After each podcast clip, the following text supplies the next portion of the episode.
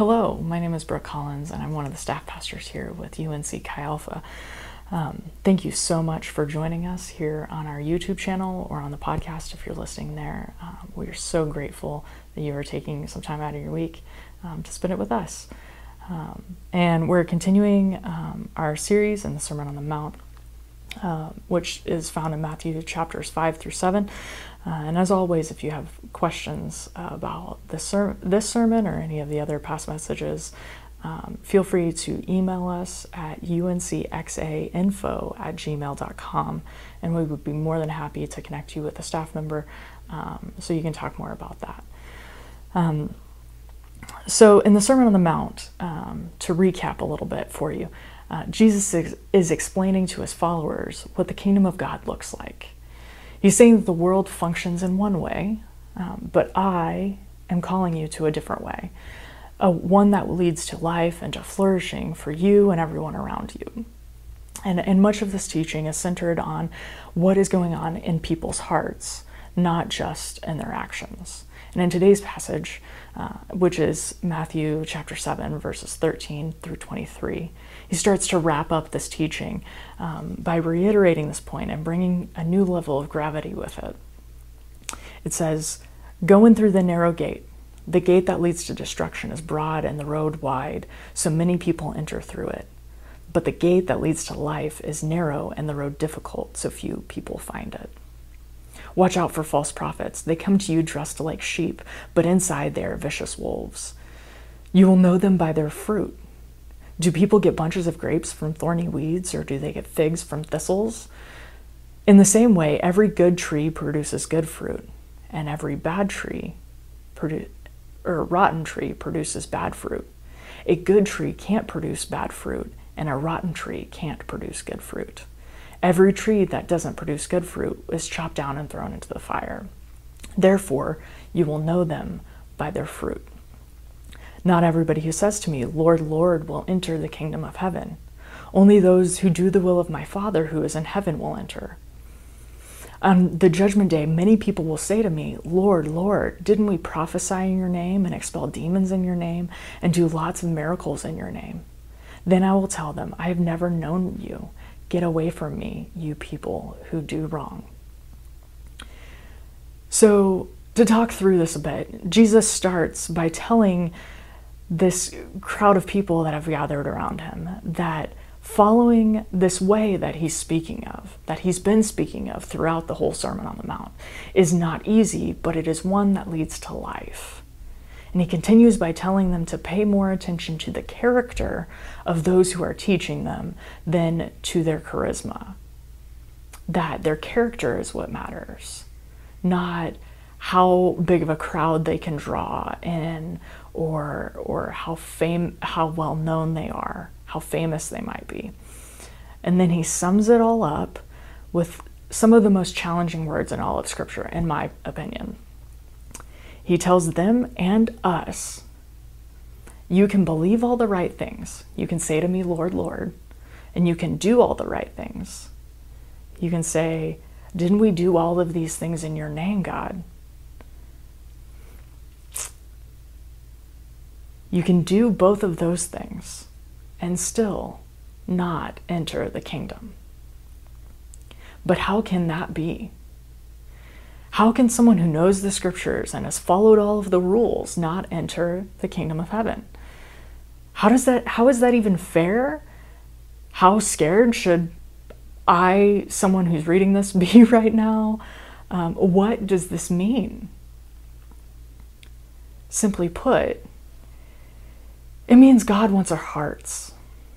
True faith is not an exercise of intellectual assent or obeying a bunch of rules. True faith is placing our trust in what has been done for us, not in what we can do for ourselves. Because never on our best day are we good enough. We often think that if my doctrine is correct or orthodox, that's what matters that if I believe all of the right things about God, that gets me somewhere. And we think that following the rules and, or being a good Christian um, is what matters. But, friends, we cannot earn our way into God's kingdom. We cannot save ourselves. We can believe all of the right things, but never have those beliefs become transformative to our souls. It can never go from head to heart. Sometimes it just stays in the head. And that benefits us in no way, shape, or form. And we can also do all of the right things for all of the wrong reasons. Doing the right things for the sake of following the rules and not because we've experienced a change in our hearts is absolutely the wrong way to do or the wrong reason to do them. It's legalism and it's hollow. And in all of this, in believing all the right things, but not having them do anything to change our hearts, or doing all of the right things, but not because our hearts have been changed, but because it's just a religious performance. In all of that, we are just as far from God as when we first started. But that's not even the part of this passage that should give us the most pause. It's our capability to fool ourselves into thinking that we're any closer to God for correct doctrine or legalism. What he's saying is that there's there's people who will say, who will think their whole lives that they've been doing exactly what they were supposed to be doing. And were absolutely a part of the kingdom. But they weren't because it was it never got to the point where it changed their souls that they were that they were living into their actions rather than caring for their own souls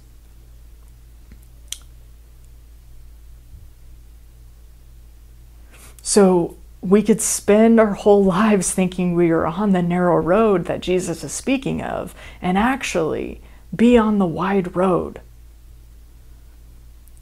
it's kind of like, I don't know if this has ever happened to you, but um, have you ever gotten a piece of fruit and it looks really good on the outside, and then you take a bite and you realize that it's gone sour, that it's rotten?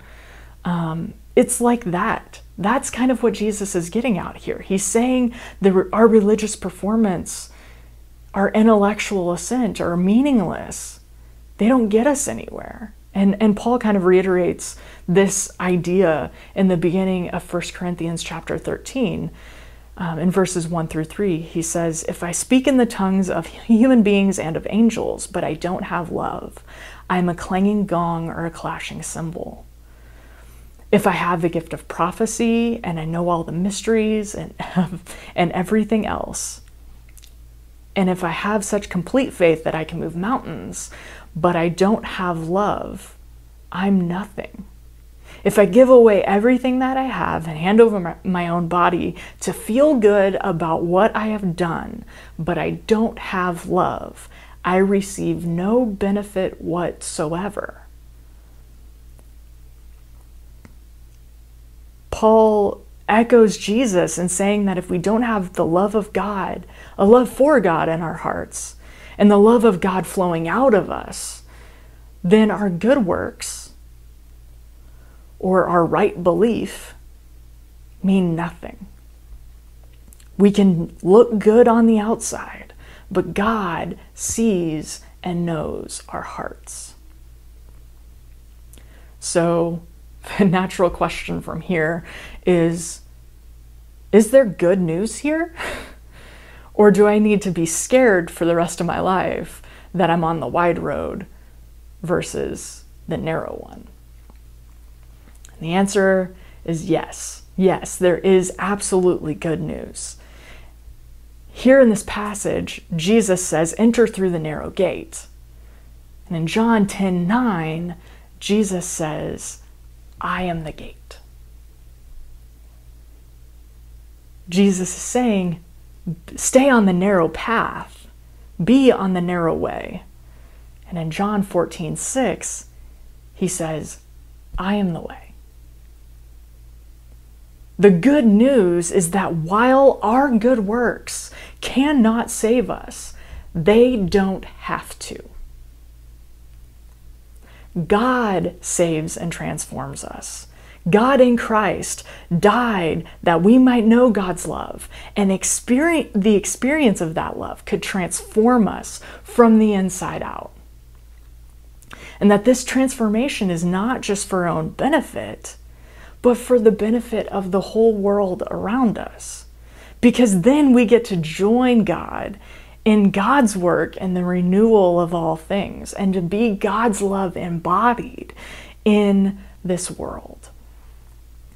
We have to put our faith in what God has already done for us and stop trying to do it on our own because that gets us nowhere.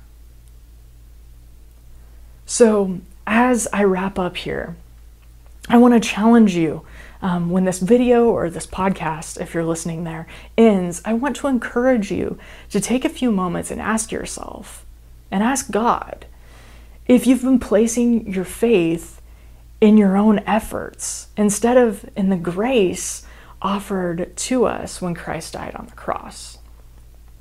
And if your answer to that question is yes, I want, I want to challenge you to confess that to God and to ask for help to place your trust in God and your trust in God's grace for you. And if your answer is no, fantastic. Um, but I still want to challenge you to ask for God's help to remain dependent upon God and not on your own works before we, we end, I want to pray for you and for us. God, thank you for your grace and your mercy displayed on the cross.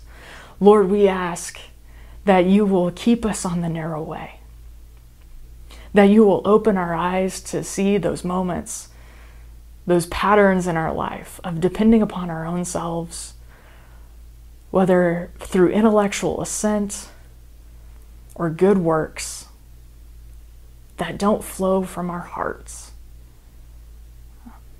God, help us to see that. God, convict us in those moments and call us back to you, back to the way you have laid out for us through your Son, Jesus. God, again, we thank you for your grace. We thank you for your mercy. We ask that you will help us to follow Christ, to enter through the narrow gate, to walk the narrow road, and to be your love embodied in this world in a way that's not only transformative for, the, for those and we're in close proximity with, but with the but it transformative for the whole world. God help us to be your light. In Jesus' name, amen. Uh, may God bless you um, as you go throughout the rest of your week. Um, we love you and we look forward to seeing you sometime very soon.